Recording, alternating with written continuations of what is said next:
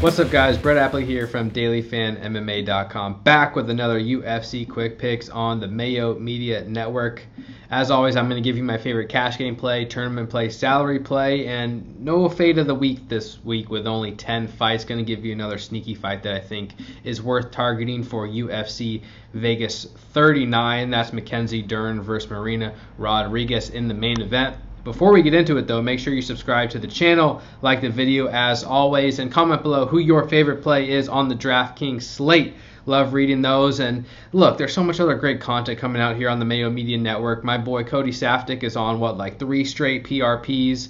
Uh, just crushing it across the board. Make sure to watch the Dogger Pass podcast with him and Paul Shaughnessy here on the channel. I'm going to do my best to back up my content. Uh, four picks this week, ten fights. Without further ado, let's get into it. All right, guys, this week I'm rolling with Alexander Romanov as my cash game play of the week. No surprise. He is up to, man, I'm seeing him up at minus nine hundred on some sites, minus seven hundred across other sites. So he is the biggest favorite on the board by far, up there at nine point two K. And it's for good reason. He's fighting Jared Vandera, who is actually coming off a win, but Romanov um, is a high-volume wrestler and has had a lot of success in the U F C with that skill set already. He's averaging four point seven five takedowns per fifteen minutes, landed four in his U F C debut in less than two rounds, two in his next fight, and coming off a two Uh, takedown performance against Juan Espino, though that was a split decision victory for him. That was a much tougher matchup than this one is expected to be against Vandera, who Vandera looked good in his most recent fight, but prior to that fought Sergey Spivak, gave up three takedowns, and was T K O'd on the ground in less than two rounds. Just simply couldn't get off his back, was controlled for nine minutes on the ground. Um, yeah, didn't defend a single takedown out of three attempted. So it was a big concern, especially moving into this fight, considering Romanov is going to go out there and try and dump him on the mat, get on top of him, and, and pound away. That's what Romanov is good for. So from a DraftKings perspective, we know that scores well. And he's not even that expensive at nine point two K. I mean, Steve Garcia is at nine point one K, who's like minus three hundred to win. Romanov pushing minus nine hundred to win. And more importantly, minus uh, two thirty to win inside the distance, which is a really high percentage. So not only is Romanov extremely likely to win this fight, at least according to the money line, he's extremely likely to win this fight inside the distance. And that inside the distance is very likely to come from takedowns, control, ground and pound, and a submission. And in his first two U F C fights that ended inside the distance, Romanov scored one hundred twenty-eight and one hundred ten points, up at nine point two K. Yeah, there's reason to uh, consider fading him in tournaments. Maybe not fading, but being underweight to the field, considering he'll be very popular. And there are a lot of, a lot of other fighters in this range who have high upside as well. But in cash games, Romanov just appears so safe, and he has a very high chance of scoring one hundred points on the slate with that inside distance line, with that grappling style, and given Vandera's weaknesses that we've seen already in the U F C. So Romanov at nine point two K, he'll be my cash game play of the week. All right, moving on to my tournament play this week. I'm going to roll with Damon Jackson at eight point four K. Granted, there are a lot of solid tournament options on this card, and it's not like Jackson is so much better than every other fighter. I'm definitely going to be spreading out my exposure here, but I think this is an interesting stylistic matchup because ultimately Damon Jackson is a grappler. He's fighting Charles Rosa, who is a grappler, and I think this fight is going to take place on the ground. But the difference between the two fighters is that Rosa does not defend takedowns well against poor competition. Damon Jackson also has a poor defensive takedown rate at thirty-five percent, and that's a major question mark. But the majority of his takedowns came in one fight against Mirsad Bektik, where he gave up seven takedowns out of nine attempted. I mean, yeah, that's kind of a major concern for me. But Jackson still actually won that fight by submission. Rosa has a takedown defense rate of thirty-seven percent, and he's given up takedowns to almost every single opponent he's faced. He's fought in the U F C one, two, three, four, five, six, seven, eight, nine, ten times, and he's given up takedowns to eight of his opponents. He he's given up uh, two or more takedowns one, two, three, four, five different times, and he doesn't excel off his back. He'll throw up arm bars, he'll throw up triangles, that's fine, but he can be held down for long stretches of time. Bryce Mitchell took him down three times on three attempts and earned thirteen minutes of control in a fifteen-minute fight. Derek Minner, who had never won a decision in his life, attempted five takedowns, landed four of them, and earned twelve and a half minutes of control in a fifteen-minute fight and earned a knockdown.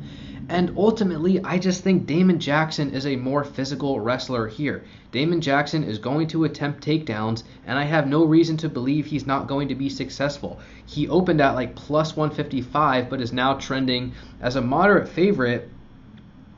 I'm seeing him at minus one eighty-seven, minus one ninety, minus two hundred in spots.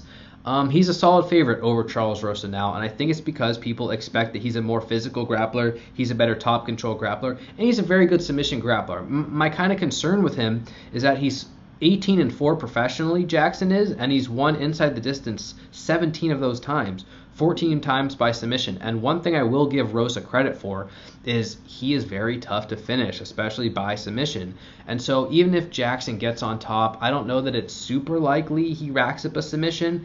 And my concern is that, considering he always wins by submission, if he doesn't win by submission here, does he win at all? And I'm not totally sure about that. But the bottom line is that, you know, sure, if this fight plays out in the feet, Rosa might have a little bit of an advantage. He's smaller. He he only lands three point one significant strikes, but he can, you know, throw some kicks from the outside. He can maybe win rounds from the outside. I, I just think this fight's going to take place on the ground. Rosa averages one point seven eight takedowns per fifteen minutes. Jackson is averaging one point one four. That's in a very small and uh, n- non-trustworthy sample. Um, you know, Mirsad Bektik and Ilya Tapuria are two very talented fighters and two very physical and strong grapplers, and I just think Rosa is a significant step below them. I think Jackson's going to attempt takedowns in this fight.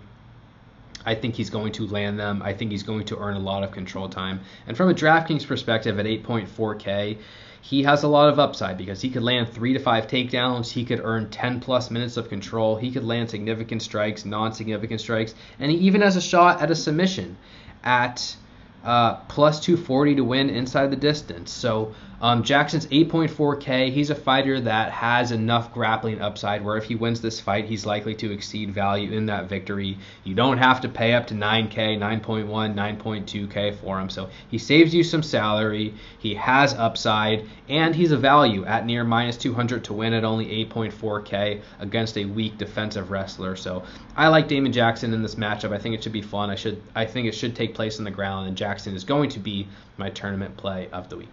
All right, moving on to my salary play of the week. I'm going to talk about Mackenzie Dern at eight point two K, and, and the main event as a whole with Marina Rodriguez at eight K. Dern is the value side currently. She's up at minus one seventy-six. Uh, Rodriguez plus one fifty-one. And this is kind of a, a binary matchup in the sense that if Dern can land takedowns, she's going to have a ton of success. She's going to earn control. She's likely going to win by submission. And if she cannot land takedowns, I think she's going to get lit up on the feet, maybe over the course of five rounds, and lose a decision, potentially even get stopped. But I think the winner of this fight has a pretty decent shot to exceed value Uh, in a victory, and I like the Dern side, especially because of her grappling skill set. Again, she is a value. She is pushing minus one seventy-five in spots at only eight point two K, and over five rounds, worst case scenario, over five rounds she wins the fight. It's still going to come from takedowns and control, but Marina Rodriguez gives up uh, take. She's only defending takedowns at sixty-two percent, and she doesn't get up from her back when she is taken down. She was taken down five times by Carla Esparza, gave up nine minutes of control. Um, Cynthia Calvillo earned more than five minutes of control. I could go back.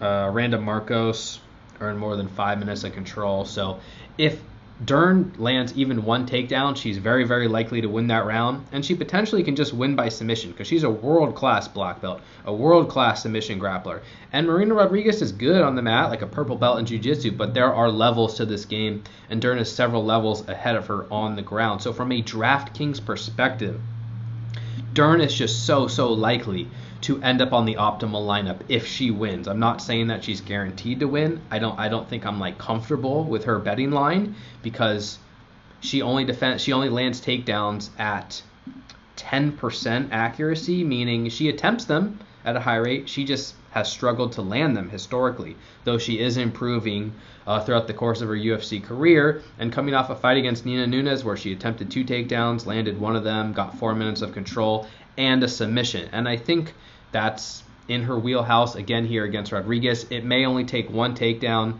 Dern gets on her back, locks up a submission. That could be the could be the end of it. And Dern has one of the better inside distance lines on this slate at minus one fifteen. So you're just getting elite metrics at eight point two K in a fight that has five round potential uh, with a fighter in Dern who has a ton of grappling upside. So Dern's going to rate out as a elite play on this slate in the main event. And Marina Rodriguez is a solid play too. I'm not as high on her. She's overpriced theoretically according to her betting line, but considering it's a binary matchup, if Dern can't get those takedowns, Rodriguez should have an advantage at range. She should be able to rack up significant strikes and uh, over five rounds score enough points to be competitive with the optimal lineup. So this is a great fight to target this week, and I do prefer Dern as my salary play of the week at eight point two K. All right, moving on to the final segment. I'm not going to give out a fade of the week because I just don't really think, I just don't really believe in it, essentially. Like, if I had a fighter that I really believed you should be fading, I would give it out to you, but I just don't want to throw out a name just to force the segment. Like, even, you know, I think people will be light on Chris Gutierrez. So um, the fight, I'm actually going to talk about a sneaky fight, and it's going to be Chris Gutierrez versus Felipe Colares, a fight that I'm interested in targeting. I think people are going to be light on Gutierrez, but I wouldn't consider him a fade because of reasons I'll explain. Um, I don't, people might be light on Nicolau, but I, I wouldn't consider him a fade. I like Mazo and Agapova, that fight. So there just are very few options where I, I look at this ten, ten fight slate and think, yeah, you must fade this fighter. But the Gutierrez versus Colares is a fight I want to talk about because it's also somewhat binary um, in the sense that Colares really needs to get this fight on the ground. And if he can, he's probably going to have success and he might very well win. And if he can't, he's going to get lit up. He's going to get destroyed, potentially finished. And it like it's tough to talk about because I, I don't you know I don't want to see fighters get hurt, but Colares just has no striking defense at all. I'm going to pull up his numbers real quick. He's defending strikes at thirty-eight percent. It's, it's just so poor. Landing two point one five per minute, absorbing four point two two per minute. And not only that, his takedown defense is so poor, thirty-eight percent. He just has no defense in his game. He's been knocked down two fights in a row. He got knocked down and gave up one hundred eighteen significant strikes and two takedowns against Luke Sanders and still ended up winning that fight somehow. And in the fight prior against Montel Jackson, he was knocked down, gave up seventy-five significant strikes and eleven takedowns. And that was one of the worst beatings I've ever seen.